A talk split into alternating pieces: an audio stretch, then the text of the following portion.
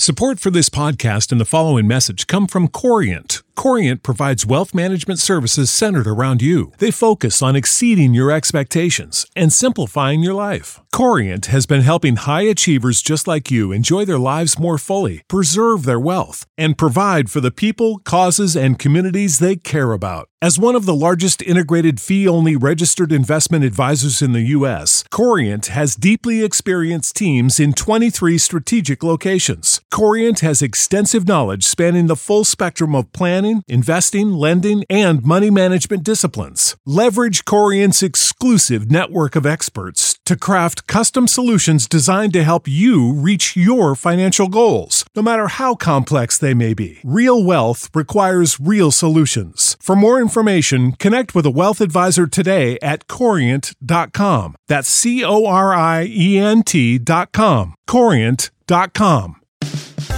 Before we get to today's podcast, I want to introduce you to one of our newest sponsors. And this one is close to my heart because nothing's more important to me than the education that my daughter receives. She's going to be four next month and she's grown up in a bilingual household. So she's already fluent in English and Spanish. But we wanted to expose her to a third language because children find it a lot easier to learn a language than adults do. So in January, she started taking Mandarin at Berlitz Broward for kids and teens in Pembroke Pines, and she absolutely loves it. They offer age appropriate private and group classes in nearly a dozen languages, and they teach at the student's pace while making it fun. Their native fluent instructors are specially trained in the Berlitz conversational method. Sasha now counts to 50, knows all the colors and fruits and animals and even the princesses in Mandarin, and she sings Moana songs in Mandarin in the car. Berlitz Broward is open Monday to Saturday and can be reached at 954 743 0077 and found at berlitzbroward.com. Again, that's 954 743 0077. All you got to do is say that Five Reasons sent you, and you get 25% off registration. Again, that's berlitzbroward.com.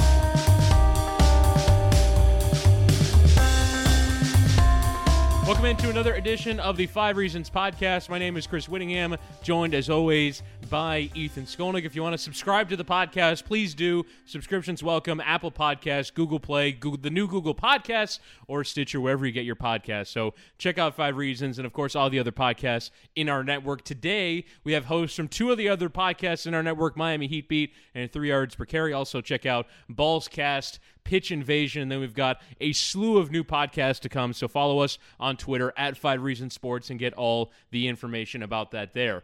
But Ethan, we have been we have started as a means of, of communication a Twitter DM string in which we talk about nonsense all day long. We call it our five reasons BS DM string. It has been an endless source of entertainment for ourselves. And so we wanted to translate some of that natural chemistry into the podcast. And so we are joined by the two Alfs in our network. At Uptown Report on Twitter, Alfredo is the co host of the Three Yards Per Carry podcast. And at Alf954, he is a co host of Miami Heat Beat. And so we are joined by them today to have a full on Pat Riley conversation. As I, for me, now this is my exaggeration, obviously my negativity that I become associated with.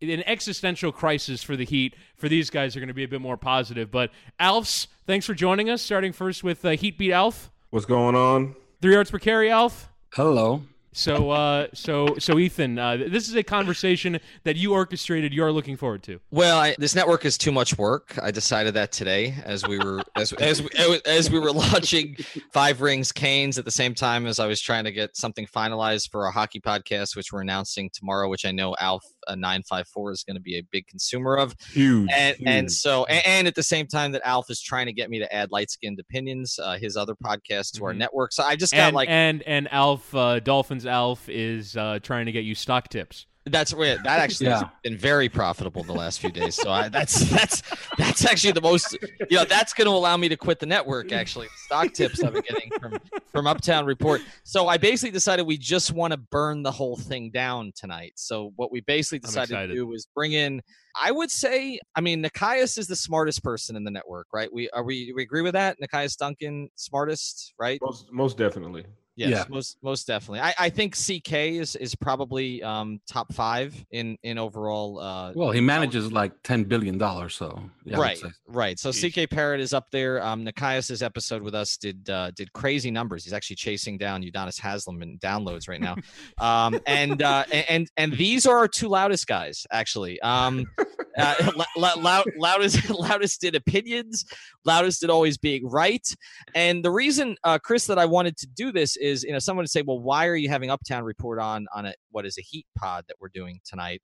But Uptown, I mean, I actually became familiar with him mostly through Heat conversations. And his damn avatar is Pat Riley. So Yeah. every time we're on the DM string, I think Pat Riley is speaking to me.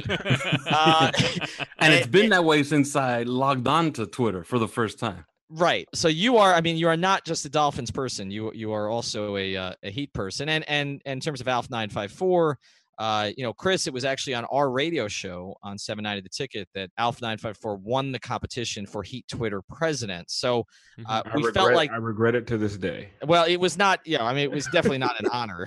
Well, since he's been president, LeBron left. yes. Well, we have this terrible cap situation. Keep going. Yep. Bosh's And blood clots. the reelection campaign is not going well. The committee to No, reelect no. Alf has a lot of work to do. No, d- it doesn't matter. I never. I, no matter what happens, I can't get. I can't leave office. Like I'm trying to get out of there, man. You want to get impeached? oh, Yeah, dude, listen. The other, yesterday, he Twitter almost had me cancel my whole Twitter account. I was just about done. I couldn't take it anymore. Like they had me on the edge. I was done. Okay.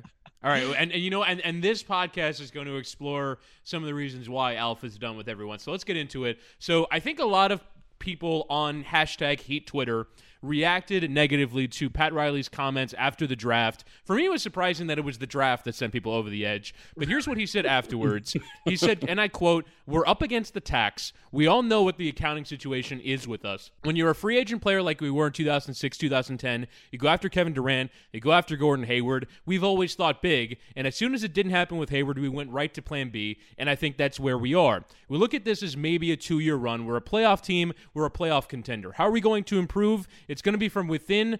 or the possibility of some transaction that might happen. It's not going to be easy, but to answer your question, I think yes, this could be not a passive summer, but it, might not be the kind of summer that you may think that something big can happen from that standpoint. And so I think he kind of lowered expectations when some people were dreaming about LeBron, about Kawhi, about maybe pulling off a big trade, getting off Tyler Johnson, getting off Hassan Whiteside, and it doesn't seem like those things are going to happen at the moment. We'll start with Alf nine five four. I think that's where we have to you know identify you guys just based off the fact that you have the same name. Why do you think everyone reacted so negatively to that? because Heat fans are spoiled brats. I mean, it's Mhm. one. It's one thousand percent. Heat Heat fans do not know how to temper expectations. So Riley went out there and he tried to, but these people, these people are just insane. I mean, the fact that okay, they made the playoffs last year. You could talk about whatever you want when it comes to the decisions that were made last year and the year before. I disagree with some of them. They are what they are. We're in the position we're in. If anybody was truly expecting and anticipating a big move this summer, I'm like, what sport have you been watching? Now, let's say Riley comes and pulls something out of his ass because Riley's been known to do things of that nature. Great. Like, awesome. Let's get excited. But to me, like, this whole summer is about maybe, maybe, like, this is my whale this summer. This is where I am. My whale this summer is maybe getting rid of Hassan or maybe getting rid of TJ. That's my whale. Like, if one of those contracts get off the books, I'm going out in the street and I'm banging pots and pans. Like, we should have a pep rally at the arena. Like, that's all I really can expect right now. So when people are coming to me, and you know, I did the whole Kawhi not Miami. Listen, it's fun. We're joking around. You know, a lot of guys on Heat Beat who, who do have legitimate sources. They would report that Riley is working on getting a, a first round pick or Riley's working on a trade. Of course he is. But when it doesn't happen, you can't get apoplectic about it and get all insane. Like the franchise is handcuffed right now. And what we need to look at is this isn't the summer, it's next summer. And we like just be patient for one year. But Heat fans are spoiled brats and they have no patience. Well, it's this. It's exactly everything that Alf. Ju- well, the other Alf just said. they're completely irrational and completely spoiled. They've turned into the late 90s Dolphin fan. The last four years of Shula, they went to an AFC championship game, won two division titles, made the playoffs three out of four years, and everybody wanted to can him. Everybody wanted him out of here, wanted Jimmy Johnson in, they wanted the new thing. So, what has been the experience of the new Heat fan? It's the big three. And then when LeBron leaves in 2016, they're a game away from the Eastern Conference Finals. So they think that this is just gradual churning of the next guy that's going to come in here and save us, and it's just not. They've kind of become Lakers fans, haven't they? Like, like th- this is what Lakers yeah. fans expect from their team: is that every three years they churn over, they find a new superstar that takes them to the top of the league. Exactly, and yeah, are mis- have mistakes been made? Yeah, the mistakes have been made, but they're all made with the best intentions, and that's not, you know, I'm not making an excuse for Pat Riley, but you know, the intentions were to get better and to win games. Listen, I'll Not, always go with the guy who makes a mistake in the effort to win, right? Yeah, while going for it right? And if and if those that must like really my my biggest qualm is the the dion waiters signing. But at the end of the day what is it 12 14 million? And i know people get all crazy about it but there's so many bad contracts around the league that teams get off of and they get off of them quickly. Like it's not the end of the world. Like like Witty said there's an existential crisis. I don't understand what the crisis is about. Like dude okay two years of being in the middle of the pack in the east. Wham wah, grow uh, the. It's it, it's four years. It's four years in the middle of the pack. Okay, and like there's teams that have gone 40 years in the middle of the pack. Yeah, like grow up and accept it, dude. Like you're not getting the biggest free agent every summer. Yeah. In fact, the Heat didn't get the free big free agent every summer ever. Like uh, before LeBron, that wasn't even a thing. And now it's like the whole Heat season is geared towards free agency. And yeah, Pat kind of set that up with whale talk and some of the things that we've done over the last eight years. But in all honesty, that has not even been the MO of the franchise from 1995 to 2010. The MO of the franchise, Alf, was, you know, to get the disgruntled star in a trade. Like that was, I mean, if you go back to the very beginning of this, it started with Pat having one asset, which was Glen Rice entering his prime. That was the one asset on. If you look mm-hmm. back at that roster, it's the one thing that he had, and he flipped it to get a centerpiece center who was pissed off about the situation in Charlotte and was feuding with Larry Johnson in part because of a dispute. Well, we won't get into the details of the dispute, but there was there were there was a reason for that dispute. But anyway, he was able to pounce on Zo. He was able to pounce on Tim Hardaway, mark down because Tim was playing behind BJ Armstrong of all people in Golden State, and people thought Tim was done. Uh, Jamal Mashburn didn't work out in with the three J's in Dallas. That team didn't win, so he was available. So Pat flipped Kurt Thomas, who was a player he didn't draft, but was actually the best player that he drafted over a six year period. And then you go again to Shaq, obviously, where he had two assets and he flipped both of those.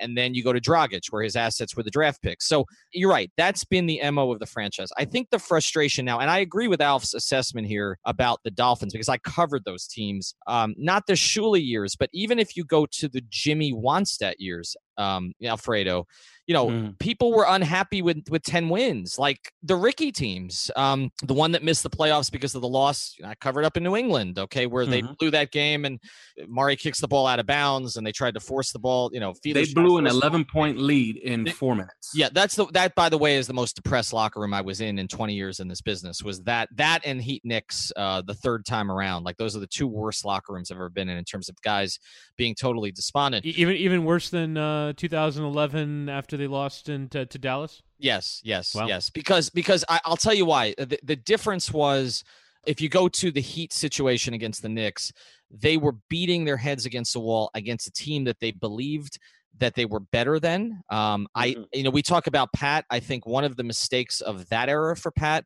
was he pushed those teams too damn hard during the regular season. Three hour practices, four hour practice. I once waited outside of practice at LaSalle for six hours.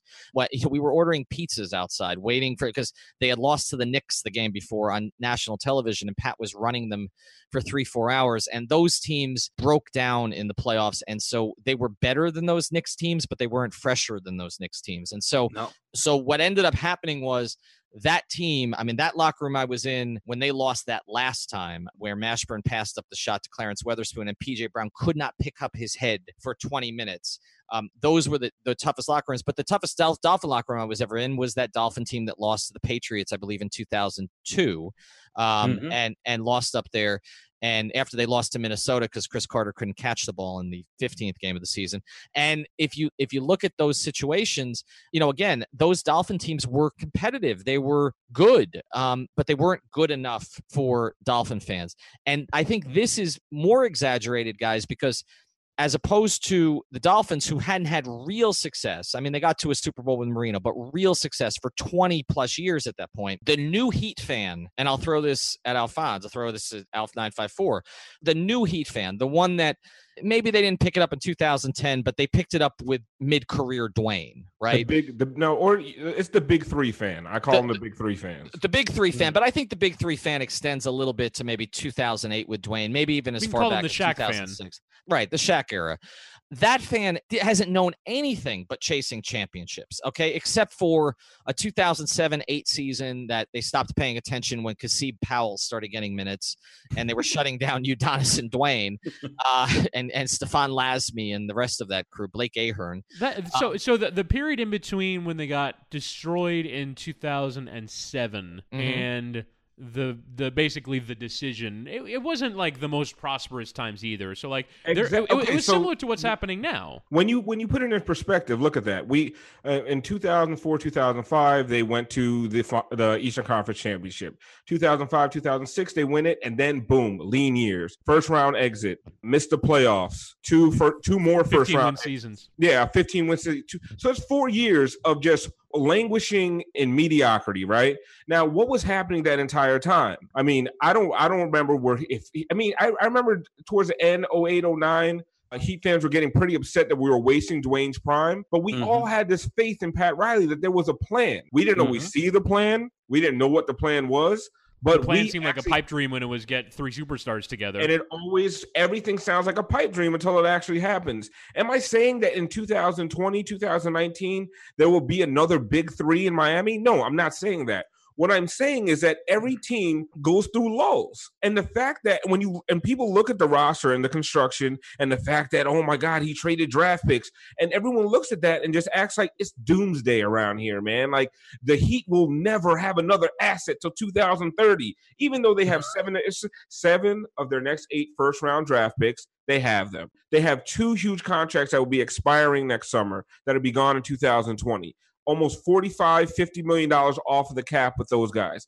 There are and also i'm i didn't even think about goran so you have 75 70 and 75 million maybe coming off the books in two years and you have your draft picks. It is not the end of the world. If you look the year after lebron left the bosh's blood clots torpedoed that season. All right he traded for goran right before bosh's, bosh's injury Nobody knew that was hap- was going to happen. Goran on that team, you'd have had a starting five of Goran, Dwyane, Hassan, Deng, and Bosh. That team would have challenged. The next year, they get one game away from the Eastern Conference Finals. All right, they just ran out of gas. They they didn't have Bosh. Hassan was out. They couldn't get past the Raptors. The year after that, we had that great 30 and 11 finish that everybody loved, but all these captain hindsight people are I just didn't. like, oh, we should have never won those games. oh, except for Witty, because Witty doesn't enjoy anything fun. um, but and then and then last year, last year, I mean, they were flirting with a third seed almost the entire year. Like, yeah. it's really, really that freaking bad. Like, I mean, yeah. when you really you, put it, you could be the Orlando Magic, but to me, the the difference is is you look around the league and you just kind of go up and no, down. But you're not the Orlando No magic. Right. what I'm saying is that you could be like that. The worst case scenario in the league is the Minnesota Timberwolves before they get Karl-Anthony Towns. It's the Orlando Magic now who have nothing and have had nothing since they traded Dwight Howard. But to me, the difference is is that every team in the league at least has a player. Not every team, but most teams in the league have a player, a thing that they hold on to and say, going forward, this is what we have. And I think that's the thing that the Heat don't have, like a Donovan Mitchell type figure, a Giannis type type figure, a Nikola Jokic type figure, like Witty, someone. Witty, Jokic. Okay, get out of here with that. Anyway, Nikola Jokic is a really good player. yeah, Jok- Jokic would move the needle in Miami, dude. Believe me, they'd be lining up outside the arena to go see. Okay, Jokic but we're but play. we're talking Listen, about from a basketball, like people who know Okay, basketball. but no, but listen, Whit- Witty, do you think it's just never going to happen again? No, Like, I'm, this- I'm not saying, but I'm what I'm saying is that why, right so now, why are you getting? Why are people getting so upset? Like, dude, it'll happen again. Like, just wait. Like, be patient, and in the meantime, enjoy what you're. and If you don't enjoy the style of play, that's one thing. I can hear you. I can understand people saying, "I don't enjoy watching this team play," because last year at the beginning of the year, when Dion Waiters was holding the ball for 14 seconds in the shot clock, I was not enjoying that brand of basketball. But otherwise, you're watching Josh Richardson, you're watching Justice Winslow, you're watching Bam, you're watching Kelly Olynyk turn into a really, really serviceable starter in this league. Like there are enjoyable things to watch if you just want to watch basketball. But if all you're focused on is assets and offseason, like you're gonna drive yourself insane. I don't even understand how people watch basketball like that. It's all transactions. Like what happened to the like? There's there's a game going on. Like I, mm-hmm. I do not understand it. Continue on with the Five Reasons podcast, but first, a word from one of our sponsors, the International Champions Cup, one of the presenting sponsors of the Pitch Invasion podcast here on the Five Reasons Sports Network. An incredible lineup of soccer games coming to Miami. If you have that World Cup fever and you want to watch high quality, top class soccer here in Miami, it is coming to Hard Rock Stadium at the end of July. Two incredible men's friendlies featuring Manchester City taking on Bayern Munich on July the 28th, and then on July 31st, Manchester United taking on the Champions League winners, Real Madrid. So those are the two men's men's matches. They also have a women's tournament coming as well with Paris Saint Germain, Lyon, Manchester City, and NWSL's North Carolina Courage. And the tickets, by the way, for that event are super cheap. You can get on top of the action tickets for as low as $10. For your tickets, get to internationalchampionscup.com and check out the schedule there. It'll be a full week of, of events here in Miami. You're going to want to check it out. It's all happening at Hard Rock Stadium. Get your tickets at internationalchampionscup.com. And now, back to the podcast. As someone who watches basketball that way, I can tell you that this Heat team bores me. That I just Because I you have watch to basketball with spreadsheets. Like you watch basketball with spreadsheets, and No, you have it's your not- Excel again, open. okay, you're so- charting crap. You're, you, you you drive me nuts. Okay, so stylistically, like you're saying, when I actually watch the games, they're fun games to watch. It's just I don't, I cannot bring myself to be interested. I cannot bring myself to care. Right? For me, it's, the- it's totally because and the lack- utterly the- meaningless. the lack of assets is gnawing at your brainstem the entire about, time while you're watching. assets. It's, It's like- future. it's the- it's it's having any semblance yes, of anything to hold on to. Future. You're worried So about you the can't. future. So you can't enjoy a team if they're not going to challenge for the title that year. I, for me, it, it's it's not necessarily about challenging for the title. It's about do they have something? Am I watching something that can be a cornerstone piece, or they have something that in their future will lead towards a championship? And for me, all they're really building out right now is if they eventually do get good, they have their cast of role players right now, but they don't have any one mm-hmm. individual talent or any one you know path that appears obvious towards their next Donovan Mitchell, their next uh, Devin Booker, even like just a, a player that you feel like is uh, Kristaps Porzingis, Giannis, whoever you want to talk about as their next cornerstone player that Dwyane Wade was. That even in those lean years that we talked about from 07 to 2010, you know you at least had Dwyane, who was in his prime, who was averaging 30 points a game, and night to night you're saying, oh, at the very least, whenever we get good, we have that guy. I don't see the Heat as having anyone who's that guy. Okay, but before the Bucks had Giannis, they didn't have Giannis. Before the Knicks had Porzingis, they didn't have Porzingis. Before the Net- Suns had Booker, they didn't have Booker. Like, they, like I don't understand. Like you're acting like it just won't. It'll never happen. That's I can understand. You're saying I don't enjoy watching the Heat play right now, but the the doom and gloom that goes on Mhm. is what I just don't. I just do not understand. Like the fact that people don't understand, like, don't see that teams turn things around in one summer in this league. Like this is not baseball or football where you can't. It's not like adding a superstar in football and Dominican Sue changes your entire team. No, Like, it does not. You add one superstar in basketball, it changes everything. Now, it, this wasn't the summer for it to get done. Like we, tr- Riley tried last year with Gordon Hayward, it didn't happen. He tried with Kevin Durant, it didn't happen. So he's damned if he do and damned he's damned if he does and damned if he do- if he doesn't. He's not going after any whales this year. Supposedly, he doesn't. ha- There's he doesn't have the cap space. like it's going to happen. Like people just need to be patient and enjoy the process. Oh my god, I said process. oh my god, cut that, later, Woody, please. no, no, that, that, that, no, that's, that's the that's the promotional clip for the podcast. That- oh god. we're, we're, we're staying- distributing that everywhere. But, And but look, you're you're enjoying the process while making the playoffs. You see what But- the difference is? Yeah. Yeah, but Alf, Alf, seasons. but Alf, here's here's my issue with it. Okay, and and look, I, as I said earlier, I think Heat fan has become spoiled. I'm with you guys on that. There is a similarity to the Dolphins under Shula and then those early years with with Jimmy and Dave, and this does happen in certain areas, and people are spoiled with the Heat.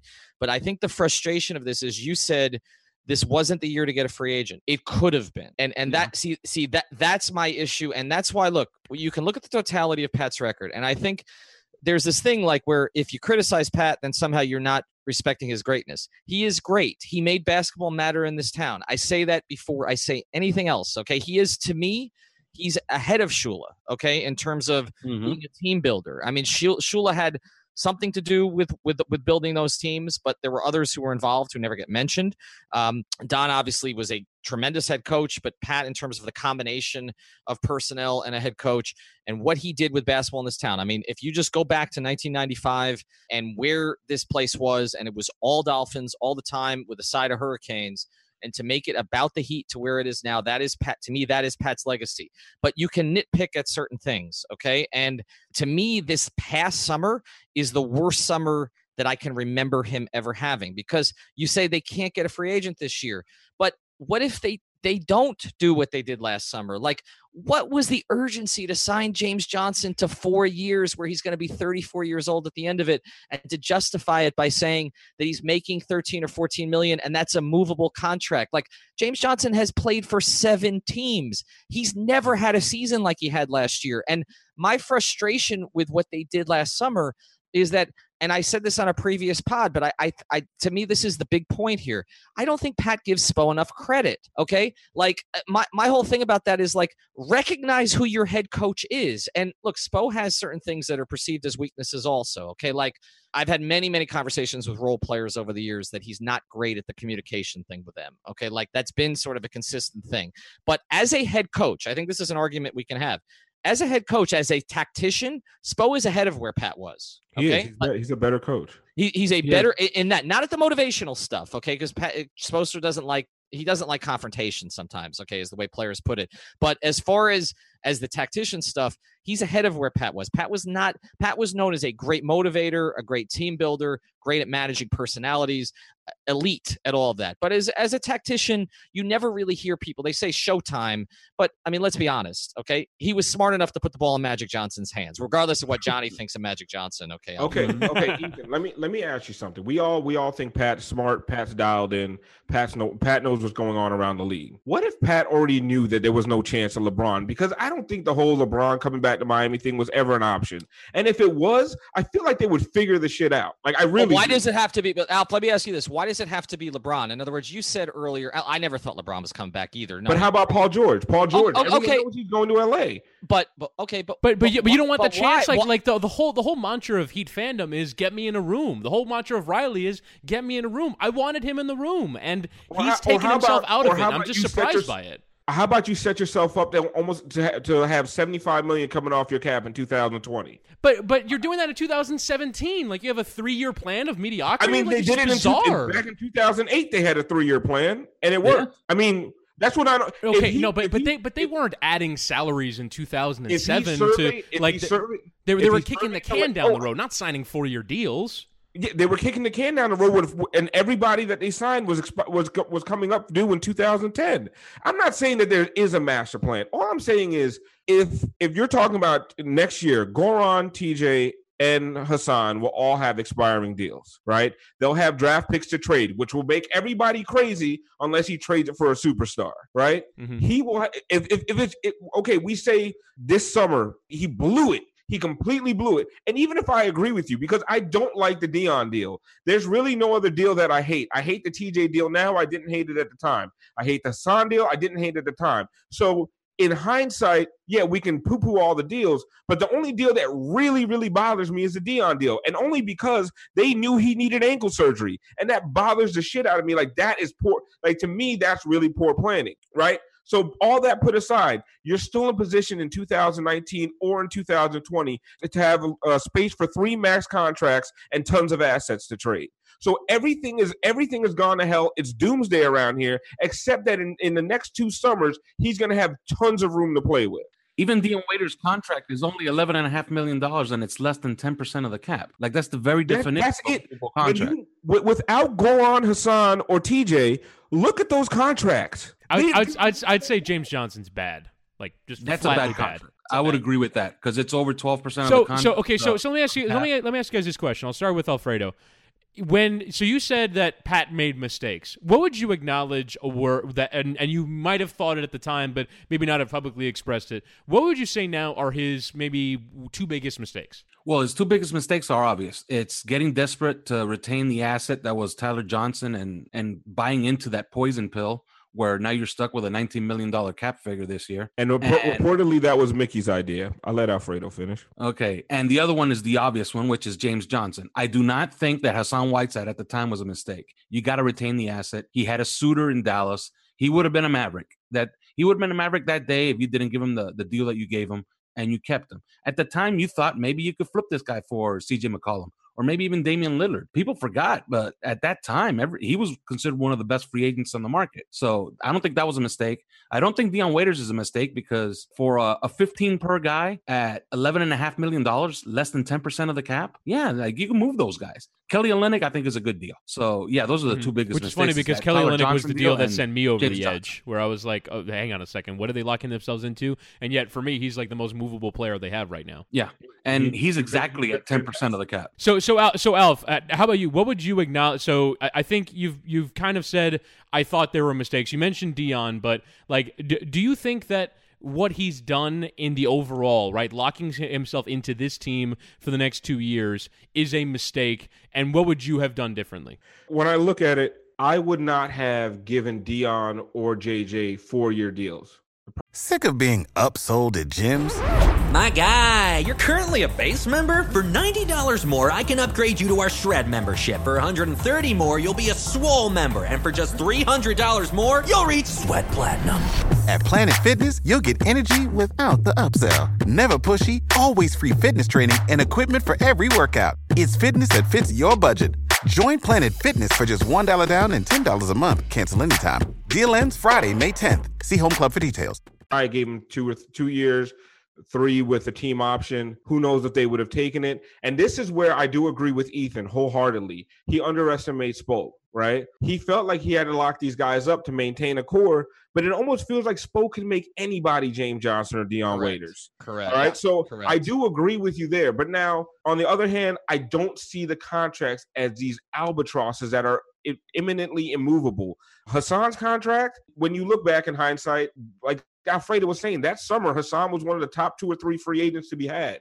The TJ contract, everyone says that was Micky's idea. Micky pulled the trigger on that. So we can blame Riley all we want, but eh, listen, Riley gets all the credit. So yeah, he should also take the blame. He if he if he had to step in there and say we're not paying TJ 25 million in year three, he had to say it. So what would I have done differently? Probably two year deals with a with a team option. Um, but at the end of the day, when those guys, when the only guys that are signed through 2020 are going to be uh, JJ, Dion, and Kelly Olynyk, I mean, it's not at about 35, 40 million. It's not that big of a deal in my eyes. But here's the other problem with it, Alpha JJ deal. Okay, is that so you have a player in Justice, okay, who you're trying to develop, and and you know I think I know Chris and I differ on this one a little bit. Um, he sees, I mean, he kind of. I, I don't want to speak for you completely, Witty, but you'd given up on him a little bit. I've given Uh, up on him as a foundational piece. I think he can be a, a really good role player, and he was a really good role player in the postseason. Okay, so I, I see Justice as a guy who is a really good player on a good team. Okay, like uh, he's not he's not someone that you want on a on a mediocre to bad team. I think on a good team, and I think we saw that in the playoffs. He's a very useful guy. Why would you progress stop him with James Johnson? I, I t- to me that makes no sense. Like uh, to me, what you want Justice to become is a better version of James Johnson ultimately. So to keep JJ on the roster for four years, and I just again I But look see, at I, I don't I, okay i don't agree with you there because justice ne- has neither neither the size nor the length to play long minutes at the four fine. Spot, Spot minutes, yeah. Long minutes at the four, he can. JJ is a proto- prototypical new four in this league. Along he's, a, he, he, he's a prototypical new four who's shoot, who's shooting low 30s from three. But yes, okay. So even if you're going to say that Justice is not going to play the four consistently, even if you're going to say that Justice's best position ultimately is the one, which could be the case here, okay, because they this team seems to want to do that because they will not go out and get a backup point guard. Like we've talked about this for three years now. They tried to make Josh Richardson a backup one. They tried to make Tyler a backup one. Um, I mean, they've had you know they've had Josh Richardson playing out of position basically since he's come here, and so I want to get to that too. Pat admitted in his press conference at the end of the year that Josh Richardson's best position is the two, which anybody who watches him mm-hmm. has already acknowledged. Like that's where Josh Richardson should be playing. So you you you basically clear the path by not giving Dwyane the third year, right? And then, so what do you do? You bring in Dion, who's a reasonable facsimile for one year, who's had three, two to three months over the entire course of his career that you could trust him. Okay, because right, I mean, because Cleveland. I mean, I've told this story too. Like the first, one of the first things LeBron did when he got to Cleveland was like, okay, we need to get rid of this guy. Like they froze Dion out 11 possessions. I was at a game in Portland, first 11 possessions of the game. Okay. LeBron and Kyrie did not pass to Dion. He did not touch the ball once. He fumbled the ball out of bounds and he checked out. Okay. Like th- there was a decision made in Cleveland that that was not going to work. Then he goes to OKC. He had a good playoff. They decided they didn't want to keep him. They didn't want to pay him. He signs for what 2.7 million over one year, which was a steal from the Heat. So again, why do you, eh, you then you're gonna you're gonna re up Tyler too? So you've got another block. So you've got two guys at the two spot when when a guy who's a young promising player who you are going to sign to a good contract and Josh Richardson is best suited to play that position. I mean, and then, you know, they sign Ellington, who's a nice surprise. They've got five guys on the roster potentially coming back next season whose best position is the two. And if you want to include McGruder, it's six.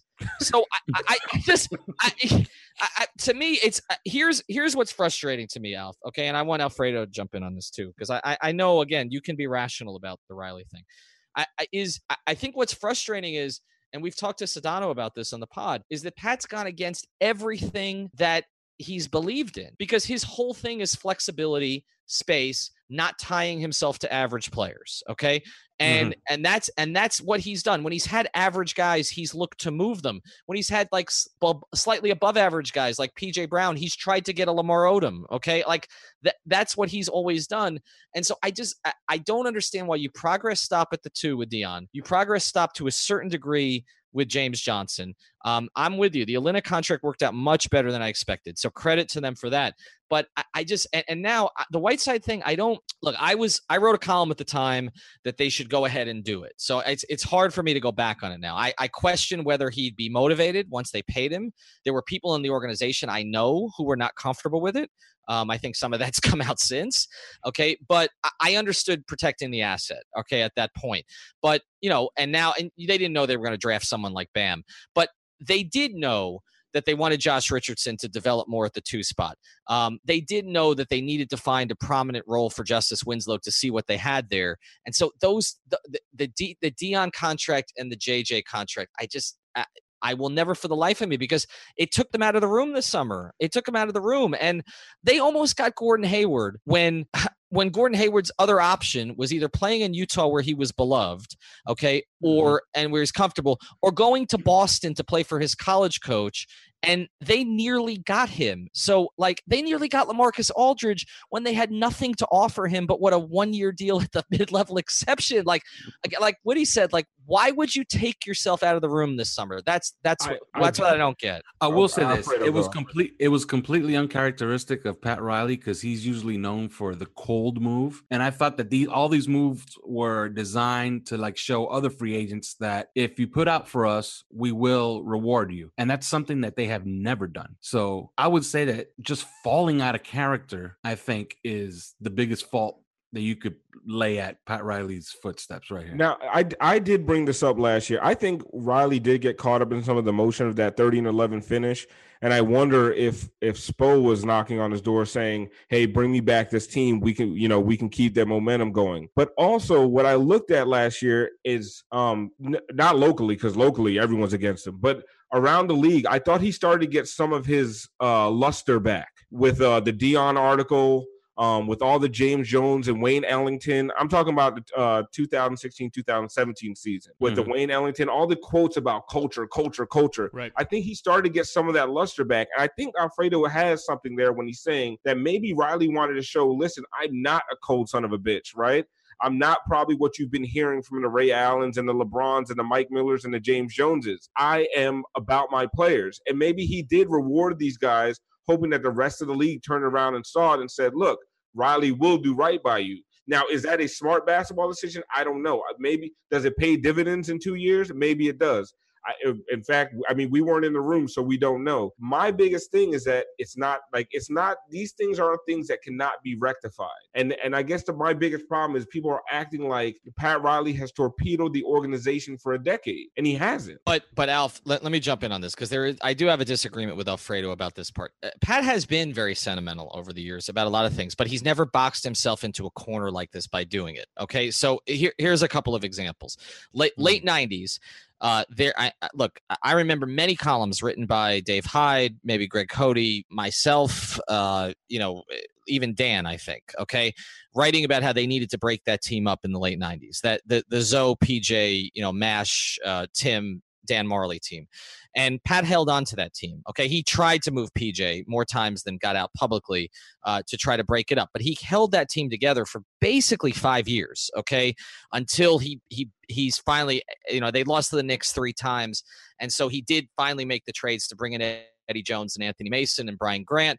And then that might have worked. But like the Bosh situation, he had bad luck, okay, with Zo getting sick. And so it, it didn't end up working out the way expected. But he And was Hardaway sentimental. Right. But he, but he, right. Tim, yeah, Tim's body started to break down. But, but look, but in that case, it's not like he did irreparable damage for even a year or two. He just held with it a little too long.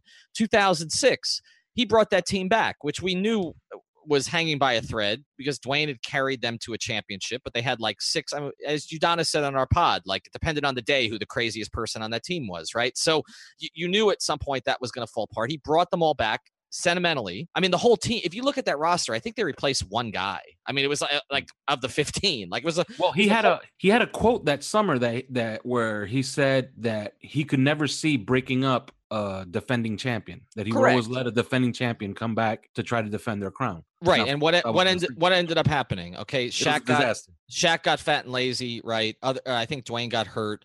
Uh, they they ended up uh, playing a young Bulls team in the first round, and Luol Deng ran them off the floor, and they got swept. And Pat ended up clapping them off the floor at the end. It was just the whole season was just a foregone conclusion. Like they were headed, Mm. there was no fight in that team.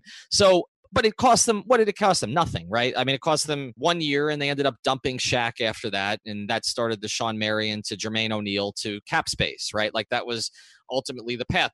So in those cases, he he brought teams back sentimentally, and he is much more sentimental he's given credit for. The whole thing about wanting guys to be at each other's barbecues with the generational team, like he's a sentimental person in in that regard. Okay, I mean nobody leaves the organization, right? Like people get taken care of in the organization. Like see, so this idea that he's this cold son of a bitch, like I don't, I don't, I think that's myth that's been perpetuated out there, like that. I think in some ways Well, well, builds. well, well, his part, well, part of well, part of being branded as the Godfather is making Right. cold, calculated business decisions. correct, Yeah, and, but and and that's what I was saying, Ethan. I started I, I started to get that feeling that around the league, that's what he was seen as. With when you when you talk about the Mike Miller amnesty, the Joel uh, Joel Joel Anthony trade, uh, people feeling blindsided by moves he made. Like I do feel like maybe that was actually starting to happen. Well, and here's the other thing. You mentioned this too. He did something very uncharacteristic at the end of last year, um, which is, uh, you know, and I know because I, you know, I got, I had a one-on-one with him. I don't know, maybe after LeBron left. Okay, the year I was covering uh, the Cavs, 2014-15, where he he talked about a lot of things related to LeBron. Okay, and I know how hard it was to get that interview. And he ended up doing that long piece with White with Wright Thompson on ESPN.com as you mentioned, at the end of like sort of the last two months of that 31 and 10, yeah, 30 and 11 run. Okay. And it was a very sentimental piece. Okay. All of that. And about how badly he wanted that team to make it and all that. And he gave Wright like, and Wright's like one of the best writers in the country, but he gave Wright like unprecedented access to him. Yeah. And so that is, that is a really sentimental thing for him to do. I mean, the end of that story is him sitting at a bar with Wright, okay, you know, talking about, you know, just missing, I believe it was about just missing the playoffs. So I do think you're right, Alf, that he got caught up in that team.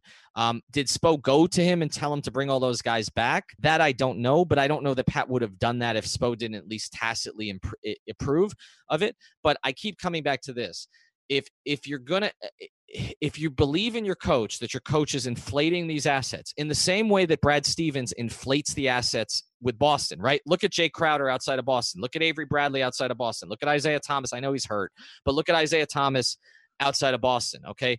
Uh, there's the same thing with Spo. It's the same thing to me, in my opinion, with Quin Snyder in Utah. Look at how Utah players have gone after they've have played after they left. If you're going to believe in your coach, then just believe in him, like Witty says, to just do it with another group of guys. Like just bring in Tyreke Evans, bring in Jeff Green, get what you can out of the season, roll it over in the next year. And that's my thing is that he he basically he took himself um, out of the room this summer. And the way I took that press conference was it was this like realization that that was the fact. Like that's what I took out of it.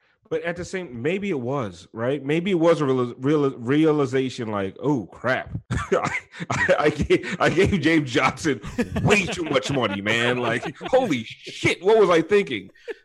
But at the end, but like, it's one summer, guys. Like, that's my whole thing, man. It's one summer. Mm-hmm. Like, I'm trying to enjoy my summer. I'm trying to do some day drinking. I'm trying to go go down to the beach and look at women in, in scantily clad. Like I'm trying to enjoy my summer and heat Twitter, and you guys are ruining it with getting all apoplectic about everything that Riley does. Like, listen, it's one summer. Next summer we might be banging pots and pans on Bird Road. Who knows? Like, like this summer's a wash, man. Like it just is. It is. Now we listen. We are in the business of going back and analyzing moves and second guessing. I just feel like it's it's gone to this other level of where like Riley has done nothing right since 2013. But when you actually look at the moves he's made, he has made good moves, right? Okay, Danny Granger. Listen, we all we all felt well. Maybe we didn't all fall for the Danny Granger thing, but he did have that one Christmas game okay? and that was worth two million dollars. I'm sorry. I agree. Dude. I agree. that was you. worth two million dollars. Josh McRoberts, yeah, oh, he hasn't was, done anything oof. worth anything yet. Listen, Josh McRoberts. Every time he was out there, he looked like this beautiful unicorn that was about to do something, and then he wouldn't shoot. And oh, then that, he, was, he, was, such a good dribbler, though. Oh, oh my man, god, when he dribbled. he just he looked like he had such a mastery of the offense, except for the shooting part. it, was, it, was, really upsetting.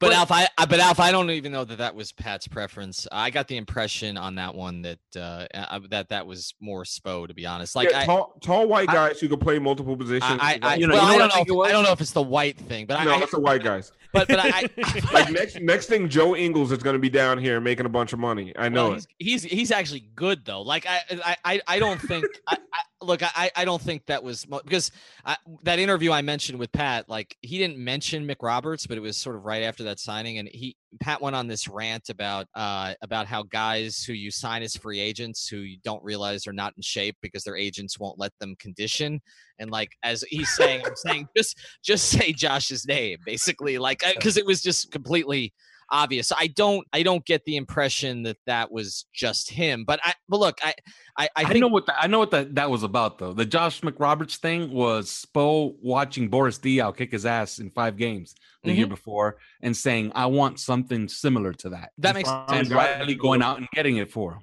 and he got an analytic. I mean, that's I mean that's that's yeah. basically that's basically what Kelly is. Um, so I, you look, I I think there's some fault to go around. I mean, look, it wasn't uh, you know I know for a fact it wasn't Pat who who was big behind turning down all the draft picks for Justice. He he deferred to his staff on that, and and so we can look back at that one and say you know, I, I, know he, I don't want to say who, but I know he turned to somebody in the room and said, you know, you always want draft picks. Should I take them? And the person said no. Just, um, no, the person said justice better. that's right. So, so, and, and again, at the time, nobody was saying that's a terrible. I mean, we were like, wow, justice was supposed to go in the top five and he dropped to number 10. So, well, I, I, I, I was, I was obsessed with Brooklyn picks at the time. So I, I, I well, might you're always obsessed. You're still, you'll be obsessed with Brooklyn picks when there are no Brooklyn picks, which but, there aren't but, anymore. Mean, it makes me sad but but if you look, if, if you look, right, if, if Woody could have a team full of draft picks, uh, not oh, like actual man. draft picks, oh man, just a roster full of just draft slots. Best team in the league. Best oh, just like just ping pong ball. Like he would just roll out fifteen ping pong balls every week. Fifteen strong. 15 strong. Uh, but but you know if you if you go back to that draft though, I mean again, give them some credit on this. Um, you know, I, I sort of detailed their draft follies over 20 years, but in 2015 with the number 40 pick, they got the guy who's been the third best player in that draft. If you look at the analytics and Josh Richardson, so I, I mean they they you know whatever you think of Justice, they certainly made up for it with Josh, and I still think Justice is very salvageable at this point. So I, look, that, that was fine. Um, but in 2014. I, I, it's hard to kill him for that. I mean, I, you know, if uh, they, I, the only thing you can really blame the Heat for in that situation is not seeing the signs with LeBron because they were blindsided. They were complete.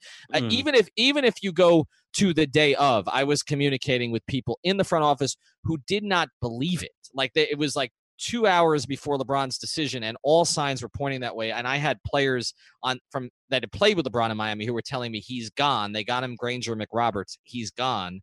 Um, and yet, when you talk to high level people in the Heat organization at that time, they still thought he was coming back. Okay. So if you want to blame them for anything, it was not sort of paying attention to what was really happening. And I think if you go back now, you can see that there were signs from 2012 uh, all the way through. But what he did that summer, it's hard to blame him for. He signed Luol Deng to a two year contract, which was smart instead of giving Ariza more years than that. He gave himself flexibility.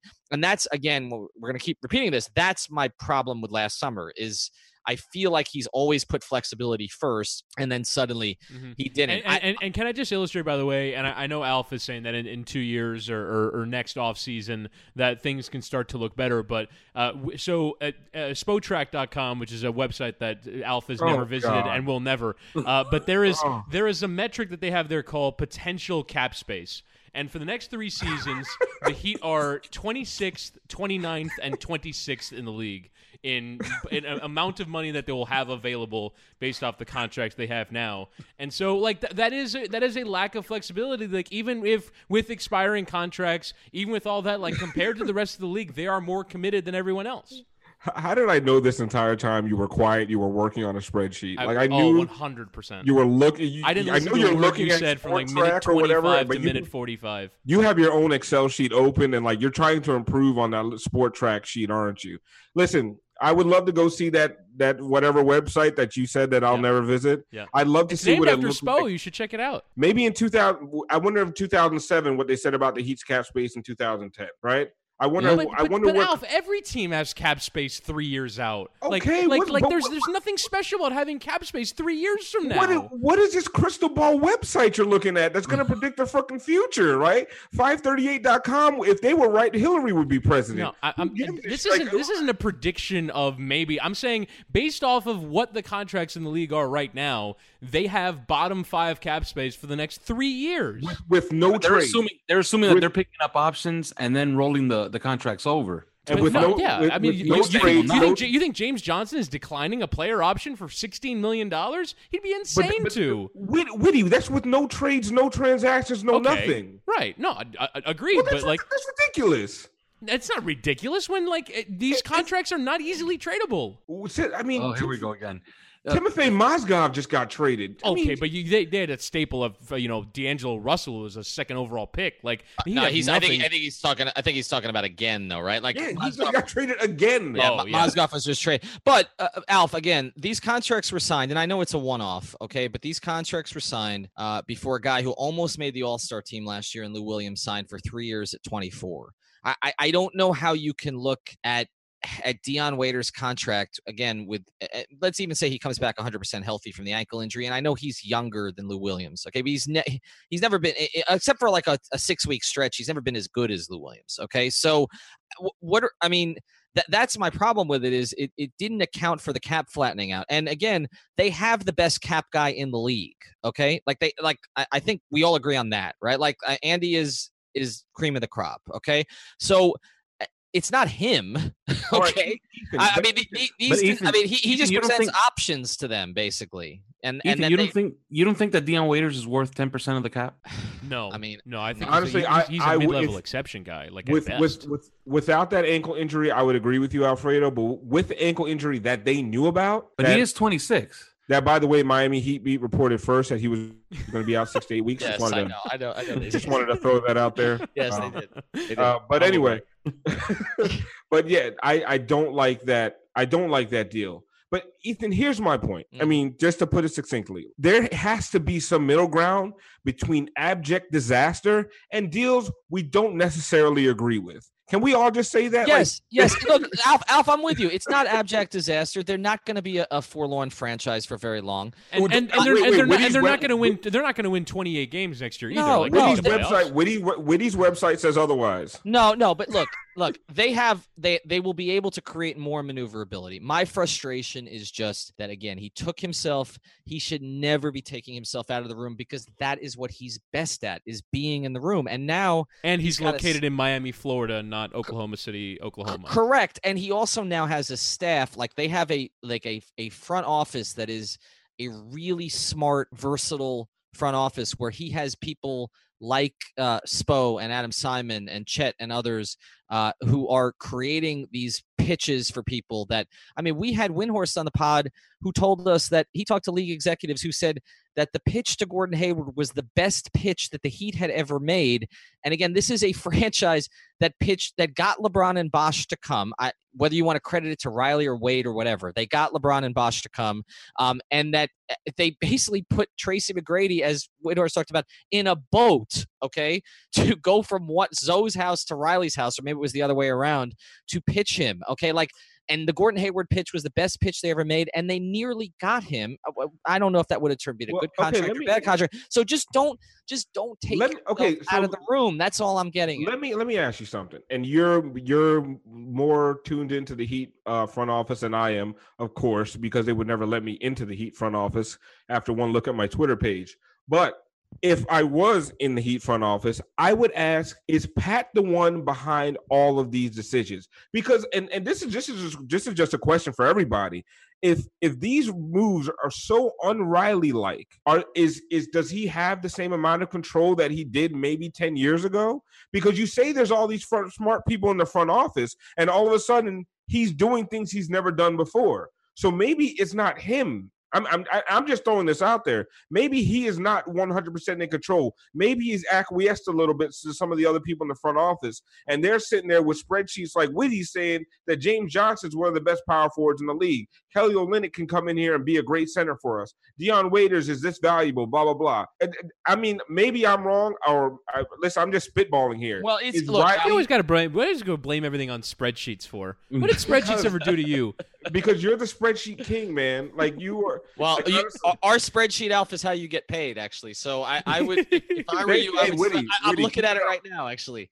Keep it up with that Excel, all right? right, exactly. I'm looking at the Miami Heat beat, and you know, God knows if you had another pod in the network. But I, look, I, I um, yes, I think it's certainly possible that others have had influence. Okay, and I, I do think that Erik's influence has has likely increased over time. Um, obviously, there have been decisions you've talked about that Micky's had a role in. I, I think Nick has probably had a role in some. Um, you know, I know Adam has had a role in some, and I know Chet uh, has had a role in some that have worked out pretty well, like the Josh Richardson draft pick that he sort of pounded the table for. Okay, so I, I think they have a combination, and then there's Shane, and I think that is something I know we want to get on into in the podcast here. Is you know, I, talk- I was I was about ready to wrap up. oh well, I well let, let me. we're, we're, at an hour haven't- ten, so we should probably uh, you know Uh, yeah, we- figure out we our, haven't- our, we have- wrap up. We haven't killed the network yet, but I guess this would be the final thing. Um, well, I mean, where uh, where do they go from here? Because I think you know part of this. What, what surprised me about Riley's decision last summer is it was not the decision that someone who was planning on leaving in the next year would make. Right? Like you, you're not you're not taking yourself out of the room to sign James. James Johnson and Dion Waiters, if you think like next year is going to be your last year. And actually, when he spoke at the end of the season, he sounded more like more committed to staying for multiple years than I'd heard him in a couple of years now. He's always been year to year, and now all of a sudden, uh, he sounded much more committed to the franchise. So I guess I'll throw this to Alfredo first. Um, so I mean, Shane Battier didn't take a second interview in Detroit. Is that the direction that they should go next? Like, what should the front office look like after Pat? Well, all we know about Micky Arison is that he one day woke up and said, Who do I sign to turn over my franchise to that's going to have the most credibility? Pat Riley. That's who he came up with. That's all he really knows about basketball, really, in his whole the whole time he's owned the, the Heat. So who should he put in charge to hire Pat Riley's successor? But Pat Riley, because if do you trust Micky Arison to go out there and vet all of these candidates and put the right guy in place? No, I think it should be. I think the, the the successor should be handpicked by Pat Riley. And if Pat Riley su- suggests that it should be Shane Battier, and I know they have a pretty good uh, relationship, then yeah, that, that should be the guy. But he should be handpicked by the guy who put your franchise on the map for the last 24 years. Alf? Um, I think uh I think Riley's got two, maybe three more years left in him. I think um he's gonna he wants I think he wants to leave the table set, which I mean, as much as I've defended him, that table isn't set very well right now. Um, this is like a real bootleg Thanksgiving, what's going on. Um, but maybe maybe maybe in two or three years, like I really do think summer 2019 and summer 2020 are going to be big years for the Heat. Like I don't know when guys like Anthony Davis come up or Giannis or I, I, I do think he's looking for that next wave because even some of the guys we we talk about now this summer, um, I mean these guys, some of these guys are on the downside of their career. Is he is he setting up the Heat for another uh, decade of success with a LeBron James pickup, which is not going to happen anyway. Or maybe he's thinking 2019, 2020, 2021 when he gets one of these guys who are really going to be coming to their own, like Anthony Davis or, like I said, Giannis. Is that what he's looking at? And then he can leave the table set for Shane and for Spo to have a really big um, hand and everything going on. I really do see like one day Spo and um and Shane being like RC Buford and Pop, um, running the franchise together. And I, I think that's I think that's going to be the ultimate goal. But I think before Riley mo- walks away, I think he wanted to walk away in 2015 or 2016 with a dynasty on his hands, and um, that didn't happen. So I think he just he's kind of stuck in this uh, in this cycle, trying to get it right before he can get off. I think there's a plan. We just haven't seen it yet. So that about covers it. We've been at this for about 70 minutes, so I feel like we should about wrap up at this point. This was great, and as Ethan said, uh, the goal of this was to uh, not have the podcast network burned to the ground, and we about accomplished that goal. So uh, this was fun, and even though Alf will uh, continue to shame me for being a nerd, I am an unapologetic nerd, and I will not be shamed. So that'll just about do it for this edition of the podcast. Thanks to both Alfs for joining us today. Again, follow us on Twitter at Five Reasons Sports and subscribe to the podcast as well. Subscribe to these guys' podcasts as well. Miami Heat Beat. Three yards per carry, all on the Five Reasons Sports Network. Check it out on Apple Podcasts, Google Play, wherever you get your podcasts. Be sure to subscribe, rate, and review if you don't mind. It certainly helps us grow as a podcast network. And that'll just about do it for this edition of the Five Reasons Sports Podcast.